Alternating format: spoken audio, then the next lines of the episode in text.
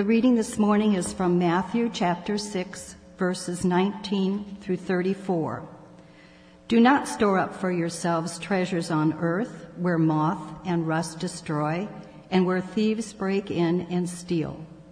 But store up for yourselves treasures in heaven where moth and rust do not destroy and where thieves do not break in and steal. For where your treasure is, there your heart will be also. The eye is the lamp of the body. If your eyes are good, your whole body will be full of light. But if your eyes are bad, your whole body will be full of darkness. If then the light within you is darkness, how great is that darkness? No one can serve two masters. Either he will hate the one and love the other, or he will be devoted to one and despise the other. You cannot serve both God and money. Therefore, I tell you, do not worry about your life, what you will eat or drink, or about your body, what you will wear.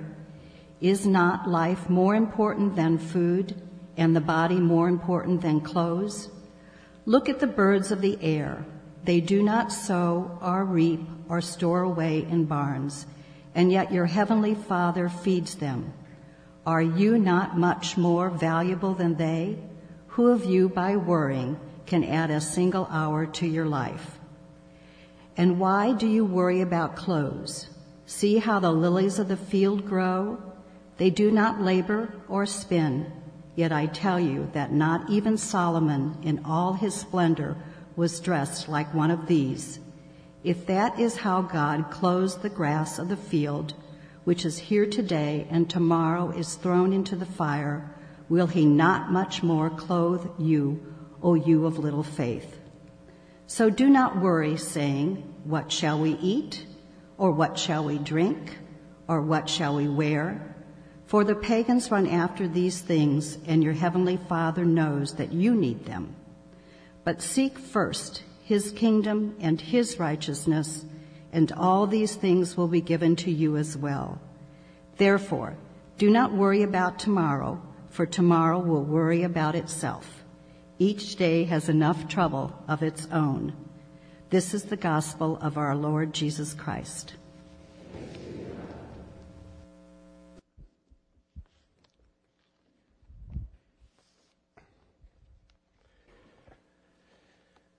In this series on rediscovering Jesus, it would be impossible to rediscover Jesus without addressing what Jesus said about money. As a matter of fact, Jesus said more about the subject of money than he did about any other, shall we say, material subject. It was frequently a part of his teachings. I remember um, I don't remember exactly when it was, but I remember when it dawned on me early in elementary school somewhere that addition and subtraction were the same thing except on opposite sides of the coin. Now you say, well, that's a big duh. No, it's not a big duh. You didn't always know that. At some point, a teacher helped you to discover it. So it was, it was an overwhelming epiphany to me when I realized that my addition problem or my subtraction problem could be checked the opposite way. And of course that goes for multiplication and, and division. And really, it was quite foolproof. Uh, because most of the time, you're not going to make the same mistake twice. So if you actually double checked your work opposite, it's likely you would get it correct. How often do you think I did that? Yeah, almost never. I, I didn't really like math. I liked ideas. I think if I had a math teacher who could have communicated to me the power of ideas through math, I might have liked math better. I loved the concept. I didn't just apply it very well. I, I can remember multiple times my teacher saying, Bobby, you made a very silly mistake. All you had to do was check that. Yes, Miss Davis. and I didn't. But I say that by way of illustration. Again, I'm into ideas. Here's the idea. Sometimes you could listen to the teachings of Jesus, which are stated in a declarative way, like a declarative sentence, and you could turn them around and put them in form of a question. And all of a sudden, sometimes when you do that, a light comes on, an epiphany breaks loose. Maybe it won't be that big of a deal to you, but at least this morning, I'd like to take the declarative statements of Jesus and turn them around into questions. Here's the way we'll do it. There's, there's four questions. The first question is this. Jesus says, in effect, with declarative sentences, where is your heart? Here's how it plays out in declarative sentences. Do not store up for yourself treasures on earth where moth and rust destroy and where thieves break in and steal. Don't you love that? The treasures you have on this earth are corruptible, says Jesus. Don't store up for yourselves those kinds of treasures, but instead store up for yourselves treasures in heaven where moth and rust do not destroy and where thieves do not break in and steal. But here's the key phrase. For where your treasure is, there your heart will be also. So the question, where's your heart? That's the question I think Jesus would want us to ask after reading this passage. Before we go any further in trying to discover treasures of the heart, let's remind ourselves of this. A treasure is not identical with stuff or money. Right? There are things and there is money. And any number of things, and all the money in the world, quite frankly, could be in your possession without it being your treasure. So Jesus is not just talking about numbers and stuff. He's talking about how numbers, namely money, and stuff control your heart. Or to put it another way, Jesus is not speaking against wealth. He's not speaking categorically against possessions. He's not speaking absolutely against all property. He's not making a statement that you could call a prohibition against savings or insurance or investments. If he was making that statement, most of us would be living entirely opposite the teachings of Jesus. Savings are important, investments are important, insurance is important. I am very grateful that the church has a life insurance on me. My wife is very grateful. As a matter of fact, it's good stewardship. So Jesus is not talking about just stuff and just money and just putting things away. He's talking about where your treasure is as you handle money and you handle things and you handle investments. As a matter of fact, Jesus illustrated on more than one occasion, but one that's really clear, the principles of bad stewardship when he talked about the steward who invested very well and the steward who invested with less money but also very well and the steward who had a little bit money but didn't invest it at all for his master. Jesus said that's bad stewardship. I think often we look at that parable and we think about it as it relates to our talents and the kingdom of God, our abilities to do things for the kingdom of God. But also, if you compare it to this text and many other texts that Jesus speaks about money, he must also have been speaking about our wealth. In that parable, he must also have been saying to us, you have lots of things. I'm talking about to us in the 21st century right now. You've got many things. Are you going to invest it wisely in such a way that advances the kingdom of God and prepares you and your family for some measure of security? Are you going to blow it and waste it? Or are you going to invest it in such a way that that investment captures your heart? Invest wisely what you have, but don't allow your investments to be the treasure of your heart. The love of money is the thing that's dangerous, right? Uh, Paul puts that very explicitly in 1 Timothy chapter 6 and verse 10. And before that verse and following that verse, it describes people who, uh, this is just hideous. It describes people who are actually taking the good news or the gospel or teaching, Jesus' teaching, and making money out of it. Getting great gain out of the use of the gospel. And Paul says, are you kidding me? The problem here is the love of money. It's the root of all evil, he says. Not money itself, but the love of it. So what Jesus is speaking to is a principle. A principle that we might call pure materialism. A principle that looks like materialism as the governing principle for your life. He's speaking against it. Now, having uh, set those things aside, so we're not so radical as to be foolish, let's dig a little deeper and be honest. Treasures are something that captures our heart. It could be any number of things. It could be money, it could be people, it could be fame. A treasure captures your heart. Jesus says, I don't want you, my followers, to have your hearts captured by treasure, material wealth. That's exactly the opposite of the way I want you to live.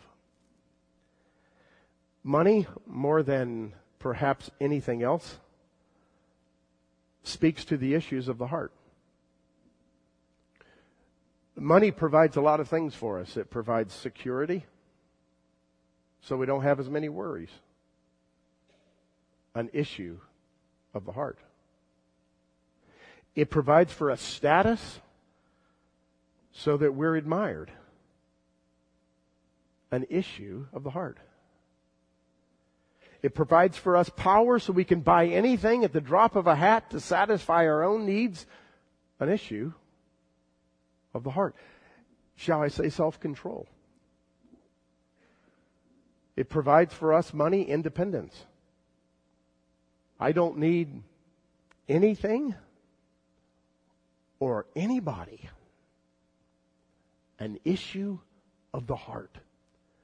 Total self consumption. Money, of course, provides pleasure, indulgence. I can have whatever I want. Again, an issue of the heart. That's why Jesus speaks so carefully and directly about money in this passage and other places because money is an issue of the heart. So the question is at the outset, where's your treasure? That tells me where your heart is. Where is your heart? Second question. Who owns your soul? Now, Jesus put it a little differently. He talked about masters. But I put it this way Who owns your soul? Verse 22 The eye is the lamp of the body. If your eyes are good, your whole body will be filled with light. But if your eyes are bad, your whole body will be full of darkness. If then the light within you is darkness, how great is that darkness? No one can serve two masters. Either he will hate the one and love the other, or he'll be devoted to the one and despise the other. You cannot serve God and money.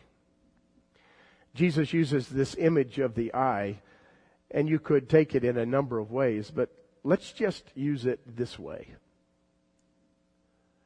The image of the eye and light into the body, it's in effect Jesus saying, Your eye, as it relates to money, it's a window into your soul. If Jesus were here, he might say, I can peer into your soul through your treasure if it's money. It tells me what's inside. You might have many loves in your life. I've got many loves in my life. I love sports. I don't think I could preach without sports because that's the way I decompress after I'm done with one of these sermons. I watch whatever is on television related to sports and it is therapeutic for me. I just love it. Always did, did as a kid, continue as an adult because now I admire those people who do things I can only imagine. I love it. It's one of my loves. I actually love my home. I do. I uh, walked up the stairs this morning, actually reflecting on this passage, and I realized how much I loved my home. It's, it's a beautiful home. It's a comfortable home. There's memories in that home that they almost speak out of the walls for me. I love that home. Of course, there's something that resides in that home and did reside in that home that I love more than the home. It's my children who still speak memories from those walls. It's my wife who is in the bedroom as I walk up those stairs. Well, they, they are things I love deeply. I love the church. I love this church. But Jesus says, in effect, you can have many loves in your life, but you can only have one master.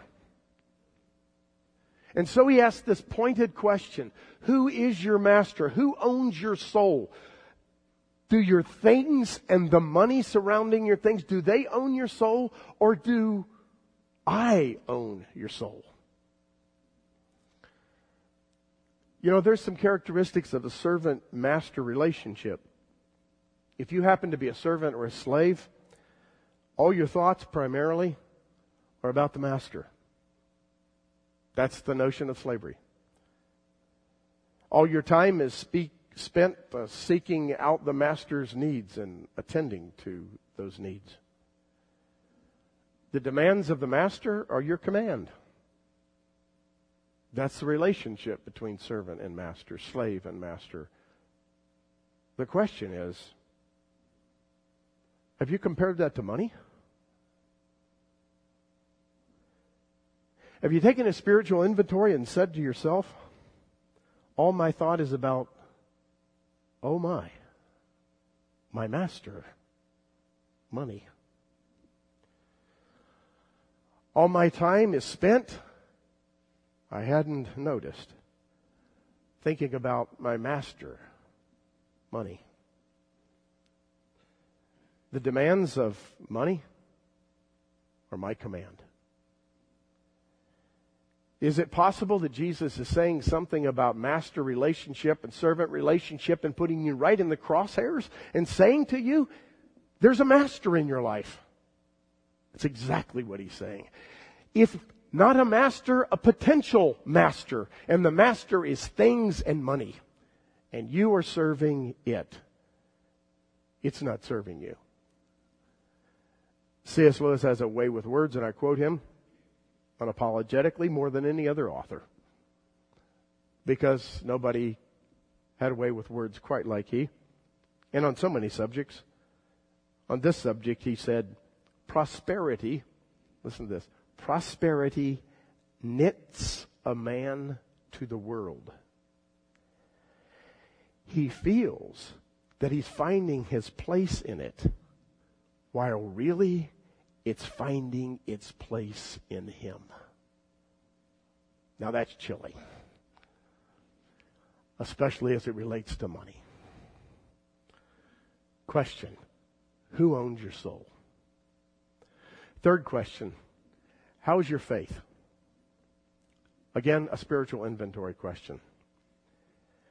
I want to remind you of something you probably already know. The people to whom this first address was given, the people who heard Jesus' teachings for the first time, were probably people who were relatively impoverished. That is to say, when he said to them words like these, therefore I tell you, do not worry about your life, about what you will eat or drink, or about your body, what you will wear. They said to themselves, no kidding. I worry about that every day. Because I don't have a closet full of clothes. And I can't go to the grocery store after church.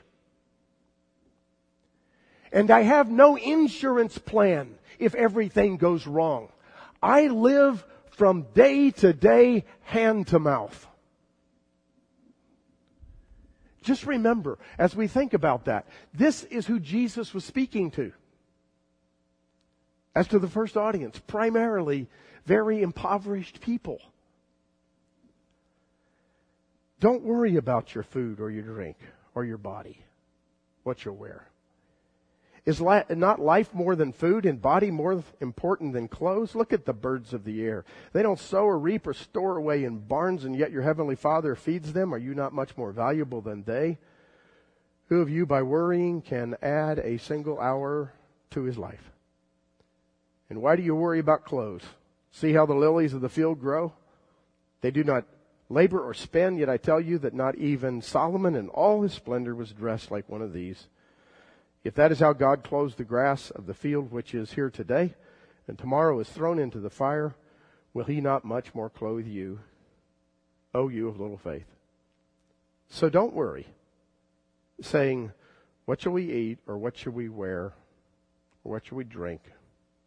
For the pagans run after all those things, but your Father in heaven knows you need them. Again, Jesus is not suggesting with the analogy to the birds that we should be poor stewards and not set aside things for a rainy day. That's not the point. The point is about worry. Jesus is saying, look at the birds. They are constantly busy. They work all the time, singing while they work, and they don't worry. Or to put it in other words, another way, they work themselves into a frenzy through work. Just because they're busybodies. Just because they work. But you don't see them worrying, do you? It's okay to work. It's not okay to worry. Why? Because when you worry, again, it's a window into your soul. It says to me, you are not trusting me. Live in such a way that your life demonstrates that you expect and trust God for His goodness. Not that it's all up to you. That's really a hard thing to do. Because my world tells me it is all up to me. And God says it's not. Whatever you have, you have only because I've allowed you to have it. And I'll supply your needs. So stop the worry. I read this week um, an account of a sermon that was given by an old pastor. Well, he's old now. I think he may have passed away, Warren Wiersbe, in which he quoted an anonymous author and he said, he used a parallel of Jesus being crucified between the two thieves.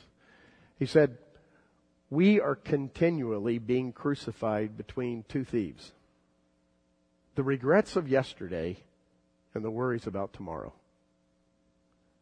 That summarizes in part what Jesus was saying. Don't live your life that way. Don't you live your life consumed by regrets from yesterday and worried about tomorrow.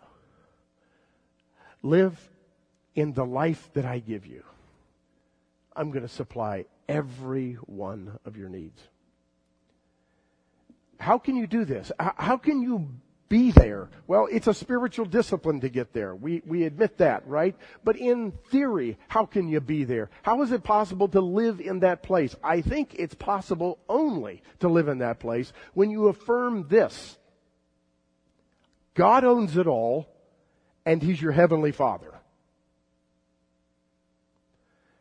You might have had a difficult time with your earthly father. If so, don't compare your earthly father to this father. God owns everything, and He is your benevolent, loving, heavenly Father who has your best interest in mind always. And if you believe that, that's the first step towards living a life unfettered by worry. There's good reason to believe that. Scripture teaches it over and over again. The earth is the Lord's and everything in it, the world and all who live in it, says Psalm 24. Every animal in the forest is mine, and the cattle on a thousand hills is mine, says the psalmist in Psalm 50. Even a, a, a small book in the minor prophets Haggai says of God saying, The silver is mine, the gold is mine, everything's mine. You know what's more?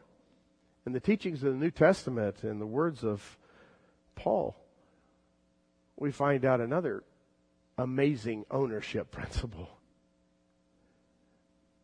You are mine, says God. You were bought with a price. So, I want you to glorify me with everything you have.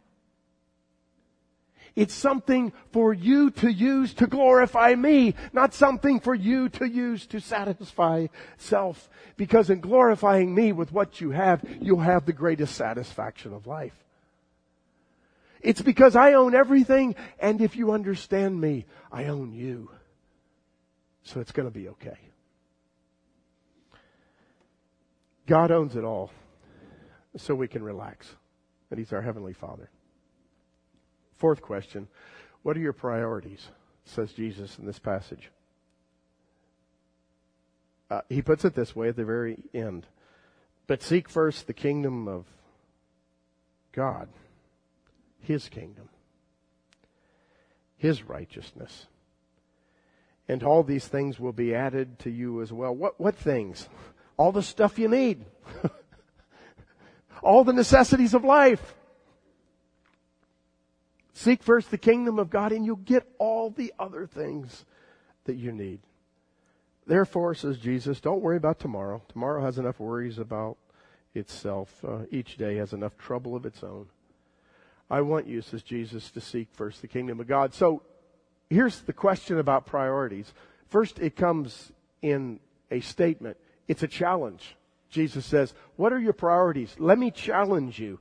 Seek first my kingdom. In other words, make material investments in eternal things.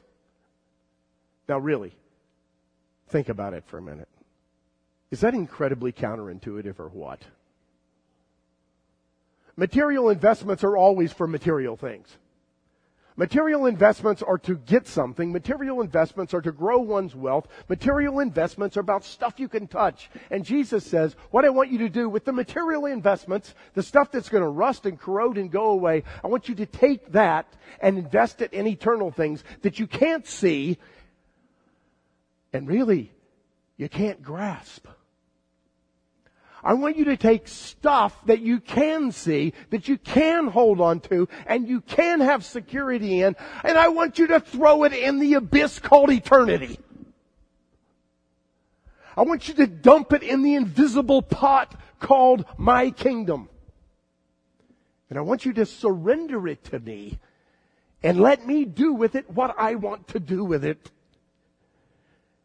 And then you'll understand what it really means to live. I've got a challenge for you. Seek first the kingdom of God. Do it. Sometimes we talk uh, about wins and losses, and sometimes we talk about a win-win. Can you imagine a better example of a win-win than this? You take what is material and cannot last. You take what corrodes and can be destroyed and stolen. And you take that stuff and you throw it into the pot of eternity and it yields eternal results for God's kingdom. Now that's a win-win. We're always looking for the best investment, right? You can't do better than that. Jesus says there's the challenge and there's the promise. Live for me in my kingdom with everything that you have, and eternal results will be yours. Um, as we wrap this up, I think maybe a few other questions are important for us to ask. So just ask them for yourself.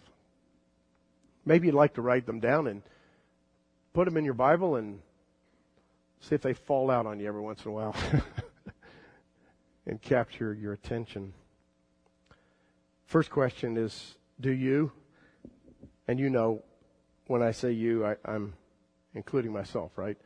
Do you really look at everything as if it were God's? Everything. Is that the way you view it? Second question How often do you think about God when you spend?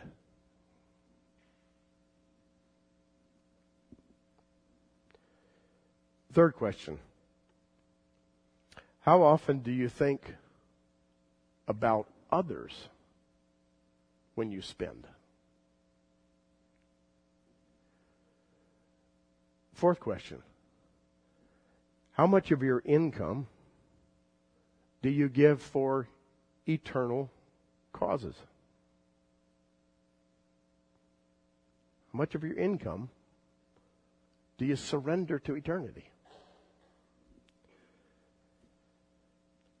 By the way, can, can I stop just, I can't help myself as a pastor, and remind you of something? This church invests time and money in people for the purpose of eternity. That's the only reason we exist. And if we as a church ever live in such a way that indicates that that compass has gone from our life, we're not being good stewards. But if you, as individual members or attenders of this church, live in such a way that that compass is not illustrated in your life, that you understand that this place is for the purpose of advancing the kingdom of God, so you give liberally to the causes of eternity through this place and others, then you and I are in bad shape. God says, I want you to give away your material stuff in order to promote eternal stuff. That's a principle of stewardship across the board. It would be easy, I think. Um, this is the last thing I'll say about this principle. It, it would be easy, I think, for us to be rather selective and let's call it impulsive with our giving. Selective, like, I'm just going to wait till I see something that I think is a need and then I'm going to satisfy the need. I'm going to wait and see somebody who's in need and then I'm going to satisfy their need. I'm going to wait until, you know what? Impulsive giving is not wrong, but it's not consistent. Impulsive giving is not the pattern that Jesus was talking about. He was talking about your whole life, everything you own. Do you see it as His? So a consistent pattern of giving is a spiritual discipline. It gives to God and trusts Him for the rest. Final question is this. It's sort of a repeat um, of the first, but it's a a really tough inventory question. Do you? Do I? Handle our resources as if they were God's. I used this illustration uh, one other time on this topic, but I read uh, once of a man in Texas who was exceedingly wealthy. And he called a young pastor into his office uh, one day, and um, he attended the church, and he said to the pastor, um, I have a deal for you. I, I've got a proposal. And he slid across the table a checkbook. And the checkbook was on the ledger full of thousands of dollars. And he said, Here's what I want you to do. I want you to take this money and I want you to give it away. I want you to look at the community, your church, people, and I want you to say, where is this needed? And I want you to write the checks. And the only thing I request is that you come back to me and tell me the stories. See, it's actually my money, but I'm giving it to you. Do something with it. You know, in effect, that's what God says. I've blessed you so you can bless others. I've given you material wealth so you can expand the eternal kingdom of God. It's my stuff. Use it for me. You'll find great blessing. Let's pray. Lord, I thank you for this uh, difficult teaching. Um, it shines a searchlight on our heart and it gives us our marching orders. It tells us that um, we have to constantly be taking our inventory and we have to constantly place your teachings in action. Uh, we pray, Lord, that it will transform the way we think. We pray that you will remind us of it routinely because no matter how well intentioned we are, uh, we forget.